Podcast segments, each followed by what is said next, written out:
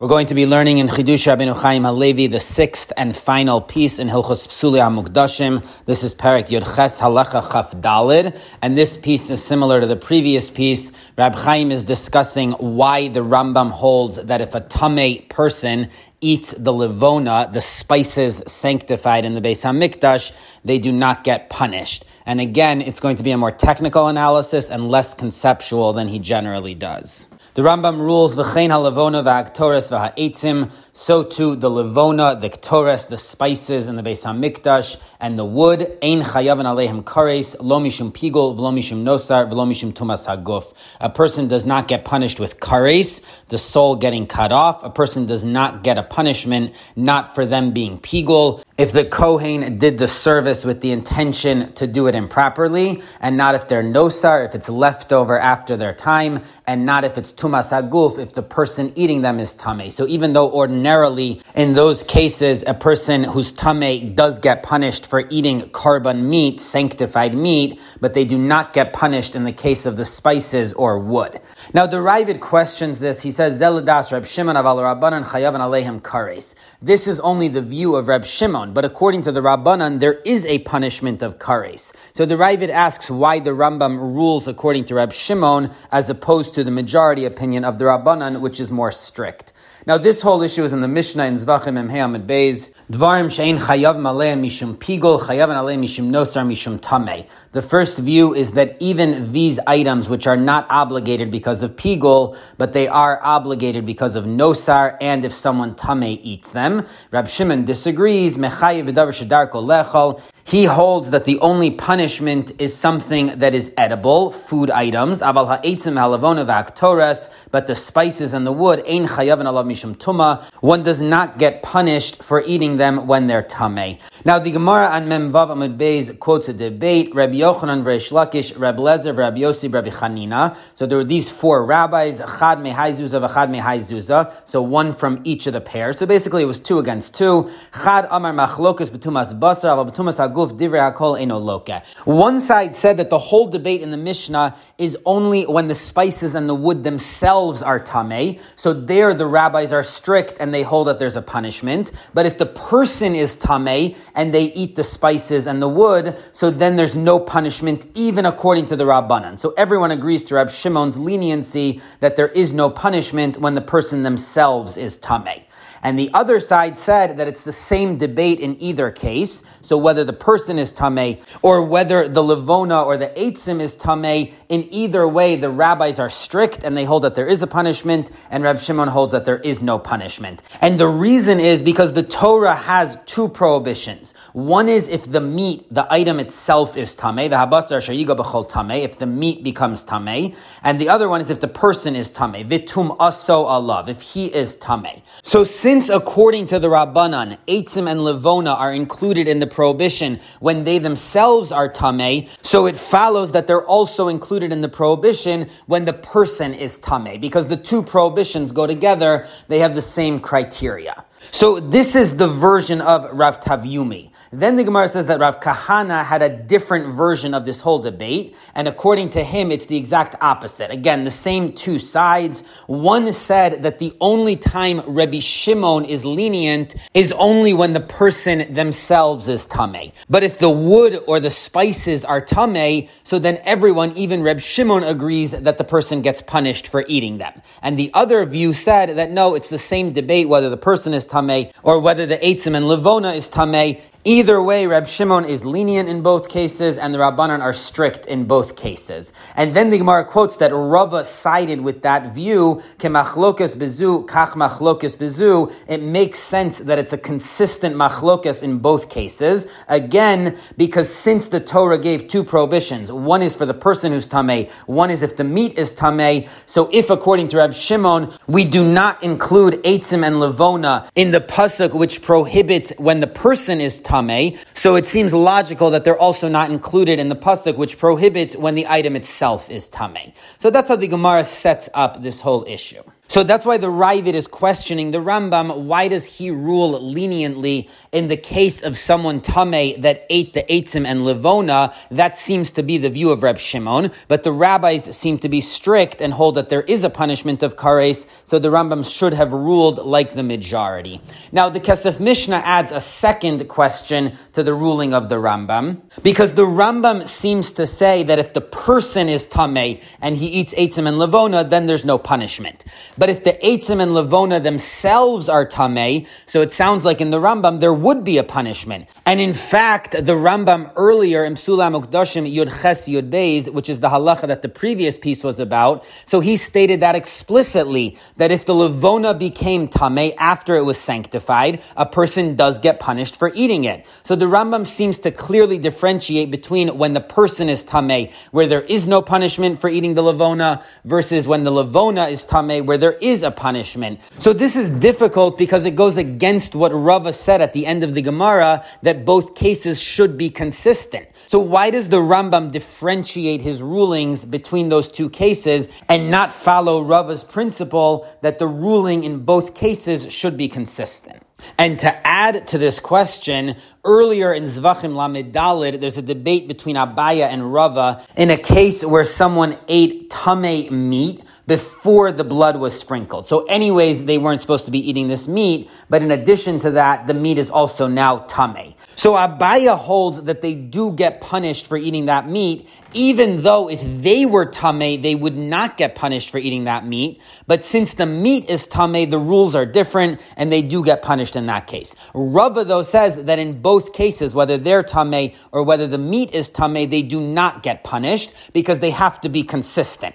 So this is again a reflection of Rava's principle. He's reiterating on Lamed Dalid what he's going to say later on Memvav, that the case where the person is Tameh and the case where the meat is Tameh should be consistent. And if the case where the person is Tameh is not included in the prohibition of the Torah, so when the meat is Tameh is also not included in the prohibition. They have to go together. And the Rambam in Psula Mukdashim Yudches Yud Beis rules like Rava in that case. So why, when it comes to the issue of the Eitzim and Levona, does the Rambam suddenly start differentiating between whether the person is Tameh or the Levona is Tameh? He should still follow the ruling of Rava that he himself codified in another case that the two situations of the person being Tameh or the meat being Tameh should be consistent. So those are the two questions on the Rambam. The Ravid's question, why does he rule like Reb Shimon and not the Rabbanan? And the Kesef Mishnah's question, why does he rule against Rava? So, in order to explain how the Rambam arrived at his halachic ruling, Rab Chaim is now going to explain at some length what the two different traditions in the Gemara of Rav Tavyumi and Rav Kahana are, and how they each view the debate between Rab Shimon and the Rabbanan. And then from there, we'll see where the Rambam found his rulings in the discussion of the Gemara. So, again, there were two different frameworks as to how to explain the debate between Rab Shimon and the Rabbanan. The Lishna Kama, the first version, which was Rav Tavyumi. So he explained that the whole debate is only when the item itself is tameh, but when the person is tameh, so everyone rules leniently that he doesn't get punished. And the Lishna Basra, the second version, which is Rav Kahana, so he said the opposite, that the whole debate is only when the person is tameh, but when the item itself is tameh, so then everyone agrees that he does get punished. And in each tradition, there's another view that argues that the machlokas between Rab Shimon and the Rabbanan is consistent across both cases. Now, Rab Chaim raises an issue, which is the Gemara only quotes Rava saying that both of them are consistent after it mentioned the Lishna Basra, the second version. It doesn't quote Rava after it mentioned the first version. So Rab Chaim wants to understand, is Rava referring to both versions or is he only referring to the second version? So Rab Chaim uses a historical proof, which is very unusual for him, but basically his argument is that Rav Kahana and Rav Tavyumi both lived after Rava, because in the Gemara Bava Kama Mem Aleph, they both quote Rava. So obviously this discussion between the two of them is happening after Rava. So according to Rab Chaim, what that means is that if Rava had stated his opinion according to Rav Tavyumi, then he would have mentioned it also, because he obviously would have been aware of it. So the fact that Rav Tavyumi, the first version, makes no mention of Rava, only Rav Kahana quotes Rava as having said they have to be consistent. So that indicates that Rava is only saying this position according to the second version, but in the Lishna Kama, Rava does not insert his principle. But now this raises the issue, what does Rava's principle have to do with the second version that it doesn't have to do with the first version? There seems to be nothing implicit in Rava's statement that only fits in with the Lishna Basra. So why in fact did Rava not say this principle according to the Lishna Kama? So, in order to answer this, Rab Chaim formulates a bit of a conceptual idea, which is when Rava said that the two cases are consistent, what does he mean by that? Does he just mean that since the Torah listed both cases together, so if one is not being punished, then the other is also not? Meaning, since the psukim are together, they're always consistent. That's just the way this halacha works. Or does he mean something stronger? That the two halachas are dependent on each other. That in the case where the tumas haguf, if the person is tameh, he doesn't get punished. So that makes it that if the item is tame, he also doesn't get punished. Because the case of the item being tame depends on the case of the person being tame. So in any circumstances where the person is tame and he doesn't get punished, that then creates the halacha that in those circumstances, if the meat was tame, then he also wouldn't get punished. So the case of the item being tame depends on the halacha in that case if the person is tameh. So Rab Chaim brings a proof to this second formulation from the Gemara in Pesachim Ayin Tes. The Gemara there is discussing the special halacha that if a majority of the Jewish people are tameh, then they do the karban pesach. Usually, you cannot do the karban pesach if someone is tameh, but in the case where a majority of the Jews are tameh, there's an exception, and they can go ahead and do it. So the Gemara says that not only if the Jews are tameh, but even if the kohanim who would do the service are tameh, and even if the vessels in the Beis Hamikdash are tameh, so then they can go ahead and do the whole thing in tuma, because the special leniency of the karban Tzibor is that once it's allowed to be done, so then you can do it in Tuma. So Rav Chisda limits this general leniency only to a case where the vessels are tame with tumas meis from contact with a dead body, in which case anyone that touches them is also going to become tame. So that's why there's a broad exemption that anyone can go ahead and do the karban in that case, because whoever touches those vessels is anyways going to become tame, so it makes no difference who does it. But if the vessels were tame with tumas sheretz, they came in contact with a dead bug, so then they're not going to make the person who touches them impure, but the meat that touches them is going to be impure. So then Rav Chisda says that someone who's tameh should not deal with the meat, only someone who's tahor, because better for the meat itself to be tameh than for the person doing it to be tameh. So according to Rav Chisda, there's a lower level violation when the meat is tameh versus when the person doing the karban is tameh. So if we're able to minimize the violation and have someone tahor do it with tameh meat, so then that's better than having someone tame do it. So now Rava disagrees with Rav Chisda for reasons that are going to be very similar to his earlier position that we saw. And Rava holds that in all of these cases, anyone can do it. It doesn't matter what kind of tuma it is. Even someone tame is able to do the karban pesach. And the reason is because the Torah put two things together. The habasar sheyiga b'chol lo yochal. Any meat which is tame shouldn't be eaten. Together with the habasar kol tahor yochal. Anyone who's tahor is able to eat the meat.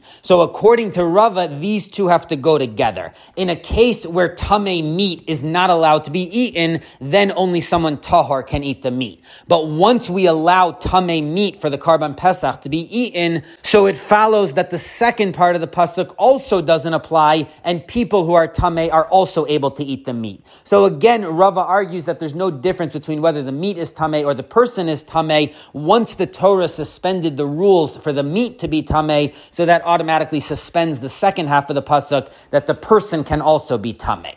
So now in that case, says Rab Chaim, we're not comparing the two prohibitions independently to each other because there's no need to compare them as well as the same leniency already applies to both of them. So in any case where there's a majority of the Jewish people that have that tumah, it would get suspended for the karban Pesach. So we already know that the rules all apply in both cases. What's unique about this situation is that there is a majority of tuma on the meat, but there's not a majority of tuma on the people. So you could easily say that even though both halachas are suspended when there's a communal need, but since in this situation there's no need to suspend the tuma on the people, so we only suspend the tuma on the meat and not on the people. But the fact that Rava doesn't say that, that Rava says that they do have to be consistent, so if we're suspending the tuma on the meat, we're also suspending the tuma on the people, so that means that the proper formulation in Rava is that since the tuma of the meat is suspended,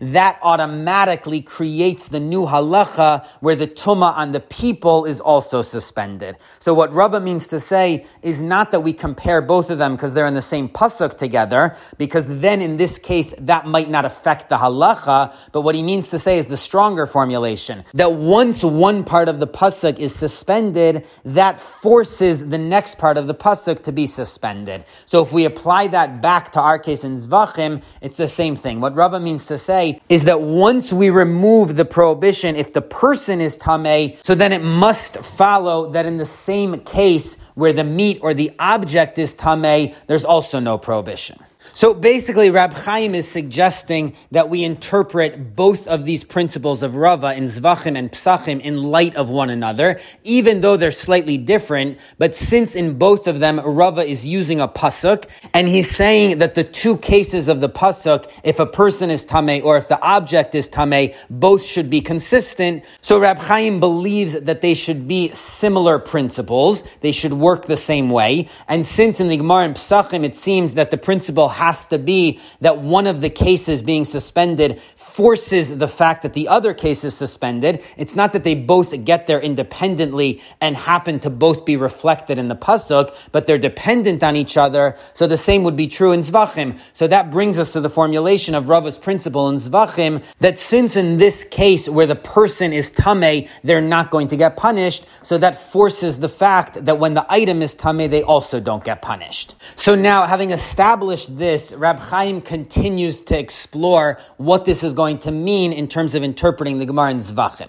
So he says, if the explanation had been like the first formulation, that both cases have to be consistent because since they're in the Torah, so they follow similar criteria, so then that would have been a principle both for stringency as well as leniency. So if we're stringent in the case of one, we should be stringent in the other, and if we're lenient in the case of one, then we should be lenient in the case of the other. Because since the Torah included them in the same psukim, so it means that they follow follow similar rules and we can't differentiate between them halachically. But according to the second formulation, that they're dependent on each other, so it's not that they independently follow the same track, but each one of them is dependent on the other one, so that only applies in terms of leniency. Once one of them is suspended, so then the other one is automatically suspended. So if in this case, the tuma of the person does not get punished, so it would have to be that the tuma of the item also doesn't get punished, or vice versa. If the tuma of the item doesn't get punished,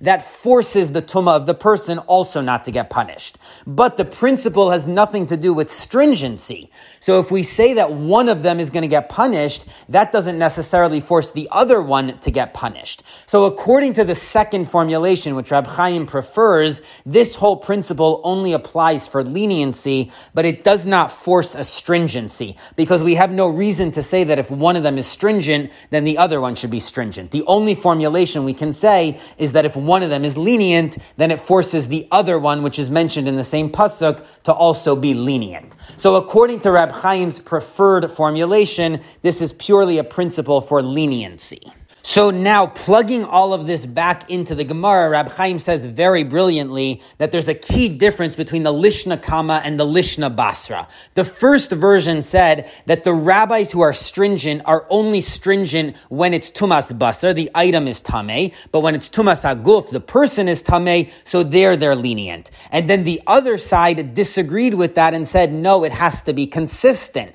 But the consistency in this situation is a stringency because the first view is saying that the rabbis are lenient by Tumas Haguf, and the second view is arguing that they can't be lenient. It all has to be consistent, so they have to be stringent. So since that principle is using consistency as a stringency, so that has nothing to do with Rava, because as we just said, Rava only applies that principle for leniency.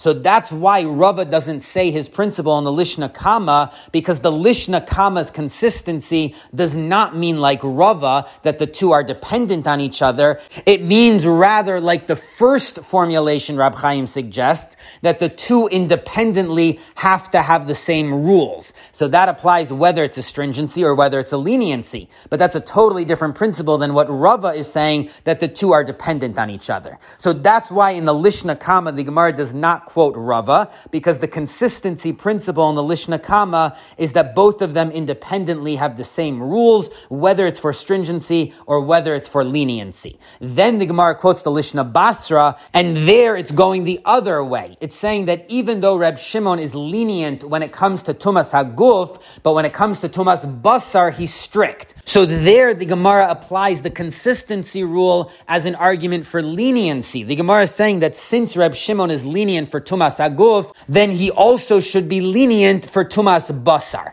So since in the Lishna Basra the consistency principle is an argument for leniency, so that's why it makes sense to quote Rava, because that's his whole principle, that it has to be consistent in terms of the leniency. Once one of them is suspended, then the other one is forced to be suspended, because it comes from the same pasuk. So since in this case Rab Shimon holds by Tumas Haguf that there's no punishment, that automatically throws off the punishment in this case for Tumas Basar because they're derived from the same pasuk. So Rab Chaim's now answered his question on the Gemara why it only invokes Rava in the Lishna Basra, not in the Lishna Kama. The reason is because the Lishna Kama is invoking the consistency principle for stringency, and that goes against Rava, who only applies it for leniency, like the Lishna Basra. And the explanation explanation is that they have two different views of the whole consistency idea. According to the Lishna Kama, consistency means that two things mentioned in the same pasuk must have the same rules. According to Rava, it means that they're codependent on each other. And now, says Rab Chaim, this also will explain the Rambam's rulings, why he rules against the Rabbanan and against Rava. The answer is that the Rambam is not ruling against the Rabbanan. He's ruling like the Rabbanan according to one of the views of the Lishna Kama, that the Rabbanan are only strict for Tumas Basar, but they're not strict for Tumas Haguf. So the Rambam rules like that opinion in the Gemara, and that explains all of his rulings. That's why he says Tumas Haguf is lenient lenient. He doesn't mean like the Ravid thought to rule like Reb Shimon. He means even according to the Rabbanan, according to the view in the Gemara, that they themselves are lenient for Tumas Aguf. So the Rambam is ruling like the Rabbanan according to that view. And that's why he doesn't rule like Rava, because the consistency principle is a totally different issue. It has to do with being strict in both cases. Rava doesn't hold of that. So that's why the Rambam, even though in general he holds like Rava's principle, but it doesn't apply to the view that he's following because he's ruling according to the leniency view, and Rava does not apply that principle for stringency. So this explains how the Rambam arrived at his conclusions from this discussion in the Gemara. But now Rab Chaim asks, according to this view, that the Rabbanan are only strict by Tumas Basar when the item is Tameh, but when the person is Tameh, they agree to be lenient. So now we could turn this on its head. Why aren't they lenient by Tumas Basar? Because of Rava. In other words, according to Rava's principle, any time one of the cases is lenient, the other case must be lenient. So since they're lenient by Tumas Aguf, that should revert back and make them lenient for Tumas Basar basar as well. So why don't we apply Rava to this view also? And then according to the Rabbanan, he should be exempt in all cases. So Rab Chaim suggests two answers. The first is that there's a debate in the Gemara whether this idea that we include non-edible foods in the prohibition of eating them tame, like Eitzim and Levona, is that the Raisa or Drabanan? So Rab Chaim says maybe that's the debate between the two versions in the Gemara, between Rav Kahana and Rav Tavyumi. The first version holds that it's a deoraisa, so that's why we're not going to apply Rava's leniency, because since the Torah explicitly included the prohibition on Eitzim and Levona, even in a case where the person who's Tame would not have been punished, so we're forced to say that when the items are Tame, there's still a punishment. So that's why the first view doesn't apply Rava for a leniency in that case. Whereas those who are lenient, so they would hold that the derivation of Eitzim and Levona is really a drabanan, so we don't have an explicit halacha in the Torah that's including the case where the item itself is tame. The second approach Rab Chaim suggests is that it could be that when someone is tame and eats Eitzim and Levona, the reason that there's a leniency is because since these are not edible items, so they're not included in the prohibition of the Torah of eating hekdesh when someone is tame. So if that's the reason for the leniency, then we're not going to apply Rava's principle that if one case is lenient, the other must be, because Rava's principle is specifically talking about when there's a leniency within the tuma. So when there's a reason that the tuma of the person or the tuma of the item do not prohibit in this case, so we have to be consistent. One case forces the other to follow it. But that's only when the leniency is within the tuma. When the leniency is due to an extraneous factor, like in this case where it's not edible, so that's why there's a leniency. So there, Rava doesn't necessarily hold that if one case is lenient, the other has to be. So that's why in this case where the leniency, where the person is tame, is due to an extraneous factor, we don't automatically expand it to include also the case where the item is tame. So it could be that if the person is tame, they're patur, but if the item is tame, they're still chayiv. So now this beautifully explains though why Rava does apply to the Lishna Basra, because the second version is going in Reb Shimon. And Reb Shimon does hold that the leniency in this case is based on the Tuma, because the Sifra explains that Reb Shimon's view for leniency is based on the fact that Eitzim and Levona are not like Shlamim. They're not like regular karban meat. So in this case, the Torah prohibition doesn't apply. So Reb Shimon's leniency in the case of the Tumas Haguf is very much within the Tuma. He doesn't hold that this is the proper type of Tuma with which the Torah prohibited. So there it does make sense to apply Rava's principle. Once you say that the case of Tumas Haguf is not prohibited, so it must be that the case of Tumas Basar is likewise not prohibited. So that's why Rava does apply to the Lishna Basra, but the Lishna Kama which is in the view of the Rabbanan, they hold that the leniency in the case of the Tumas Haguf is not because of the Tuma itself, that it's not the normal form of Tuma. They hold it's because the item is not a food item. So since their whole leniency is based on an extraneous factor outside of the Tuma, that's why Rava's principle does not apply. So we don't reverse it according to the first view of the Lishna Kama in the Rabbanan and say that since they're lenient in the case of Tumas Haguf, so that should automatically apply to Tumas Basar. Because there we're not dealing with leniencies of Tuma, as opposed to the Lishna Basra, which is Reb Shimon, so that is a leniency of Tuma, so that's where Rava's principle is going to apply. So again, this brings us to the point where Rava's principle does not apply in the Lishna Kama, and that explains why the Rambam, who rules according to the first view of the Lishna Kama in the Rabbanan, that there's only a punishment for Tumas Basar, not for Tumas Haguf. So that's why the Rambam feels comfortable ignoring Rava's principle, because the principle does not apply in the Lishna Kama. But the Rambam is not ruling against Rava. In general, where Rava's principle applies, he does rule in accordance with Rava. Rava, just it doesn't apply in this case.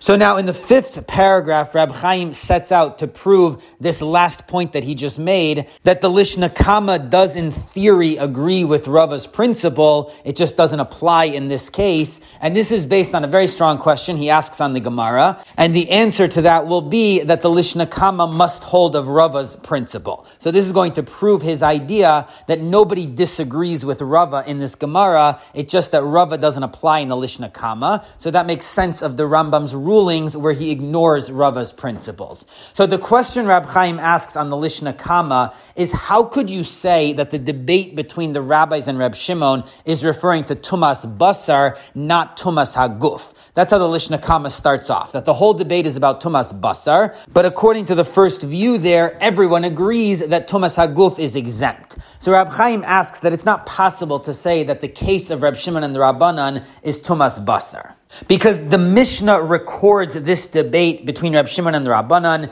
in things like Eitzim and Levona, whether there's a punishment for Tuma. And the Brisa explains that we learn this out from Asher Yakdishu, which is talking about a case of Tumas Haguf. So according to the Rabbanan that there's a stringency, it's very clear the case they're talking about is Tumas Haguf.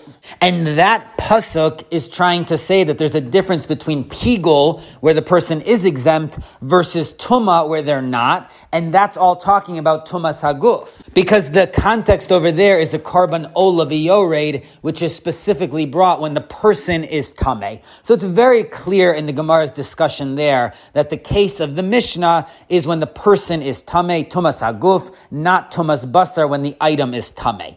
And on that, Reb Shimon is disagreeing with the rabbis who are strict, and he says that in that case the person's exempt because the halacha only applies to real food items, not to things which are inedible. So it's clear that Reb Shimon is talking about when the person is tameh, that they're not going to be obligated for Eitzim and Levona. So how is it possible for the Gemara to now show up in the Lishna Kama and say that the whole debate in the Mishnah is only Tumas Basar, not Tumas Haguf, against all of this context from the Brisas and the Gemara's discussion that's clear that the debate in the Mishnah is about Tumas Haguf. And furthermore, Rab Chaim quotes that in the Sifra, Parshas Tzav, it quotes a brisa which has the same exact debate in it. The first view holds that if someone tamei eats inedibles like Eitzim and Levona, so they're still chayiv. They get punished because the Torah said Asher Yakdishu, which includes all of these unusual cases. And then Rabbi Yishmael disagrees, and he says that the prohibition of the Torah only applies to shlamim, which is a normal karban, so it's meat, which is a regular food, as opposed to things which are not food items,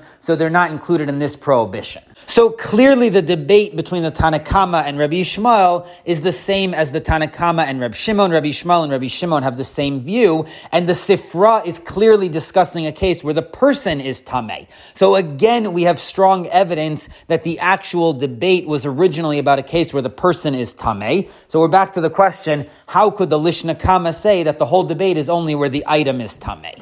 So Rab Chaim suggests a very brilliant solution to this problem, and he says that really the Lishna Kama is totally based on Rava's principle, that if one of the cases is patur, then the other one also has to be. So this is what the Lishna Kama means to say. The original debate between the Rabbanan and Reb Shimon was in a case where the person is Tameh, do they get punished for eating Eitzim and Levona? But now applying the principle of Rava, so if the person is exempt when they're Tameh, the same same exemption is going to apply when the item is tamei. Because as we said, according to Rava, if one of the cases is exempt, then the other case has to be exempt. So that's how we arrived at the idea that the Rabbanan and Reb Shimon's debate is in a case of Tumas Basar, even though it's clear that the original context of the debate was Tumas Haguf. But since, according to Rava, we can transfer the debate to include also Tumas Basar, so that's what the Gemara means that they're arguing in the case of Tumas Basar. Now, when it comes to Tumas Haguf, there actually is no practical debate. So the way the Gemara views the original debate is Reb Shimon holds that there's an inherent leniency in the Torah for anything which is not a food item. The Torah's prohibition of someone tamei eating it does not apply. So according to Reb Shimon, there's an explicit leniency in the psukim of the Torah that someone tamei who eats a non-food item is exempt. According to the Rabbanan, there is no explicit leniency. The way we know that someone tamei who eats a non-food item is exempt is just because it's not a food item. So it cannot be prohibited when it's not an actual piece of food. So now when we transfer that debate over to Tumas Basar, according to the Rabbanan, since there's no inherent leniency in the case of Tumas Haguf, it's just a technicality that since this is not real food, there's no prohibition. So as Rab Chaim explained, Rava's principle does not apply to a case of a technicality. So that's why the Rabbanan hold that Tumas Basar is obligated, as opposed to Rab Shimon, who holds that there's an inherent leniency because this is not a normal form of Tuma. So as Rab Chaim said before, we are going to apply the leniency of Rava in that case. So that's why Reb Shimon holds that in both cases there's going to be an exemption. So that's how we arrive at the place where, according to Reb Shimon, there's an exemption for Tumas Basar, whereas the Rabbanan are strict for Tumas Basar. But ironically, there is actually no real debate in the original context of their debate of Tumas Haguf because everybody holds that in that case he's actually patur.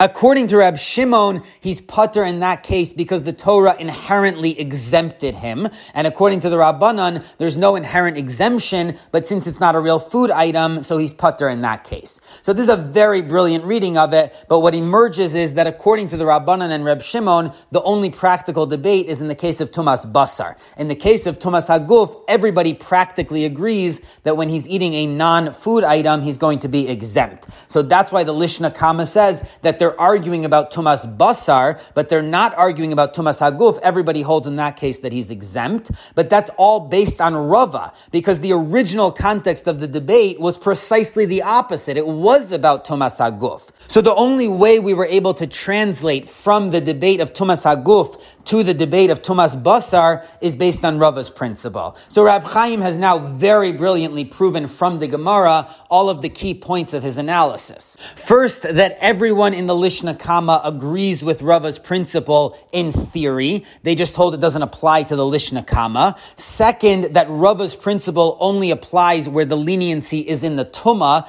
not if the leniency is due to some other factor. And third, that the very essence of the debate between the Rabbanan and Reb Shimon is whether the leniency of Tumas Haguf is a technicality because this is a non-food item, in which case Rava's principle is not invoked, or if there's an inherent leniency in this case because the Torah specifically excluded non-food items from this halacha, in which case Rava's principle would be invoked. So this is exactly the last approach that Rab Chaim suggested to explain why Rava doesn't apply in the Lishna Kama, because since that version is going in the Rabbanan, so there's only a technical leniency. There's not an inherent leniency, so Rava's principle doesn't apply. But that's exactly why the Gemara does invoke Rava in the Lishna Basra, which is going in Reb Shimon, who follows in the view of Rabbi Yishmael, that there's an inherent leniency in the case of Tumas Aguf, so therefore we transfer that also to the case of Tumas Basar. Now the one technical small issue Rab Chaim deals with towards the end of paragraph 5 is that even though this is a very brilliant reading, that the original context of the Rabbanan and Reb Shimon's debate was Tumas Aguf, but the real practical difference is about Tumas Basar, but still, how do we read that in the Mishnah where it says that according to the Rabbanan, he's chayiv, and that's clearly talking about a case of Tumas Haguf. But according to the Lishna Kama, there is no debate regarding Tumas Haguf. So Rab Chaim just says that if you read the Mishnah carefully, the Tanakama never specified that he's talking about non-food items. Only Reb Shimon specified that he's talking about Eitzim, Levona, and Ketores, the non-food items group. So within the Tanakama, there's a certain ambiguity whether he's referring only to those three non-food items, or he's talking about broader things, including some food items. So says Rab Chaim, that's a way to explain the Mishnah according to the Lishna Kama, when the Tanakama said that he's obligated, he doesn't mean for non-food items. He means there are cases of Tumas Haguf, eating food items, where in that equivalent case, he would not have been obligated for Pigul, but in the case of Tumas Haguf, he is obligated. But the Tanakama is not saying that non-food items are ever practically obligated. Even the Tanakama agrees that all non-food items are exempt. The only question is why. According to the Tanakama, it's a technicality, whereas according to Rab Shimon, the Torah explicitly excluded non-food items. So that's Rab Chaim's approach to reading this whole Gemara, and again, it reinforces the Rambam's overall ruling that he ignores Rava's principle, because since he follows the Lishna Kama, so Rava's principle is not relevant to that case, even though they use similar words, but as Rab Chaim explained, there's a totally different concept behind the consistency in the Lishna Kama versus Rava's consistency, so nobody disagrees with Rava. The Lishna Kama holds of Rava as well as the Rambam, it's just not relevant to the case they're discussing. So now in the last paragraph, Rab Chaim turns to explain that there are really two different approaches to understanding this Gemara, and that will help us understand why the Ravid disagrees with the Rambam's rulings. So he begins that Tosfos asks a question on the Lishna Kama, which said that everybody agrees in Tumas Haguf that he's exempt. Even the Rabbanan who are strict hold that when it's Tumas Haguf, he's exempt. So Tosfos asks that the Gemara earlier said that there are three karases, three punishments punishments of kares, which are said with regards to shlamim, and one of them is something which is not a food. So the Gemara says very clearly that in a case of tumas haguf, where someone eats an inedible hekdesh item, they still get the punishment of kares. So that goes totally against the lishna kama that the rabbanan are lenient in a case of tumas haguf. So Tosfos answers the lishna kama is only saying that the rabbanan are lenient that the person doesn't get the punishment of lashes, but even though they don't get the malchus, the lashes, they do get kares. So the Lishna Kama didn't mean to comment in any way on the kares punishment. It's only saying that Tumas Haguf, everyone's lenient with regards to malchus. But the Rabbanon do hold that he's still going to get kares, like the Gemara said earlier. So now Rab Chaim says that according to Tosfos's reading of the Lishna Kama, this is going to change everything he's been saying, and it's going to undermine his entire analysis. Because the Gemara earlier on Lamed Dalid said that Rava's principle making Tumas Aguf and Tumas Basar consistent with each other only applies to comparing the kares of Tumas Haguf with the Malkus of Tumas Basar. Those are the two punishments that we compare. But we don't compare the Malkus of Tumas Haguf to the Malkus of Tumas Basar. So the Gemara limits Rava's principle of consistency to comparing the kares of Tumas Haguf with the Malkus of Tumas Basar, but the Malkus of Tumas Haguf is not part of the equation. So if according to Tosfos, the whole discussion in the Lishna Kama is whether or not there's Malkus for Tumas Haguf, not Kares, meaning the Lishna Kama assumes that of course there's Kares. The only question is whether there's Malkus. So then of course Rava's principle is irrelevant. We don't need to say any of the ideas Rab Chaim suggested in this piece that Rava's principle of consistency is only about leniency, not about stringency. That's why it doesn't apply in the Lishna Kama. And this whole idea that according to the Rabbanan, there's a technical leniency in the case of a non-food item. We don't need any of that. It's very, very clear why Rava's principle doesn't apply in the Lishna Kama, because the Lishna Kama is discussing the punishment of Malkus for Tumas Haguf. And Rava's principle has nothing to say about that. Rava's principle is only about the kares of Tumas Haguf. But according to Tosfos's reading of the Lishna Kama, it agrees that according to the Rabbanan, there is a punishment of kares for tumas aguf. So there's a very simple explanation why Rava's principle is not invoked in the Lishna Kama. In addition, says Rab Chaim, Tosfos's approach is also going to answer the other question that he asked. That it's clear that the Mishnah's debate is in the case of tumas Haguf. So how could the Lishna Kama say that the whole debate is in the case of Tumas Basar? Says Rab Chaim, again, according to Tosfos, the answer is very nice. The Mishnah is talking about Kares. So of course, in the case of Tumas Haguf, according to the Rabbanan, there's kares. Even the Lishna Kama agrees with that. But the Lishna Kama is saying that there's no malkus. So there is no contradiction between what the Lishna Kama says and the case of the Mishnah, which is Tumas Haguf, because the Lishna Kama is saying that just like they argue about the kares of Tumas Haguf, so too they argue about the malkus of Tumas Basar, but the malkus of Tumas Haguf, everybody agrees he's exempt from. So according to Tosfos, we could answer all all of Rab Chaim's questions, and we don't need to use Rab Chaim's ideas. Now, Tosfos' approach is also going to explain what the Ravid's question is, because if the Ravid read the Gemara like Tosfos, so of course he's asking on the Rambam, how could you say in the case of Tumas Haguf, it's just a blanket exemption, even if the Rambam rules like the Lishna Kama's view of the Rabbanan,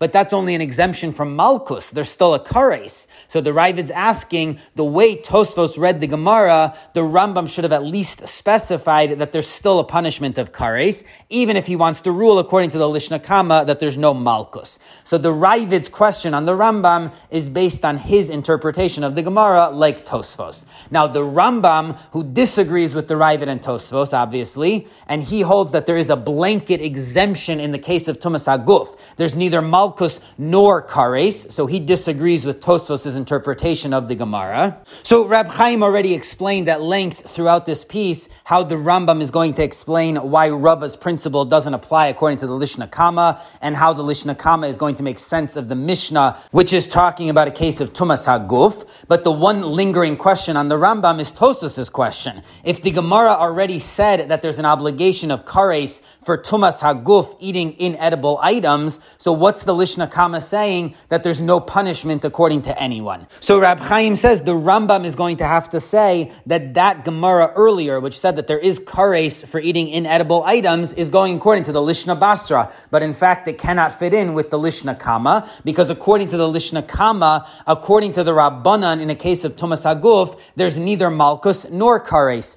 So the Gemara that said the other way must be according to the Lishna Basra. And Tosfos himself raises this issue that this seems to be the simple reading of the Gemara, the way Rab Chaim is explaining it now, because the Gemara in the Lishna Kama explains the reason to keep the cases of Tumas Aguf and Tumas Basar consistent is because the Psukim put those two cases together. So basically, the way the Gemara explains the view that even the Rabbanan are strict in a case of Tumas Aguf and they hold that there is a punishment is based on those Psukim. Now, those Psukim are only talking about Kares. They're not talking about Malkus. So if we already have an earlier Gemara which said that there's Kares in that case, what is the Gemara now now adding by quoting these psukim, which just repeat the same point from a different source, that there's still kares. The Gemara doesn't seem to be adding anything. So that's why Tosfos points this out, and he says that the simple reading of the Gemara is, as Rab Chaim is suggesting in the Rambam, that the debate according to the Lishna Kama is regarding both kares as well as malkus. So the first view holds that according to the Rabbanan in Tumas Haguf, there's neither kares nor malkus. The second view argues back that there is kares and malkus based on those those psukim.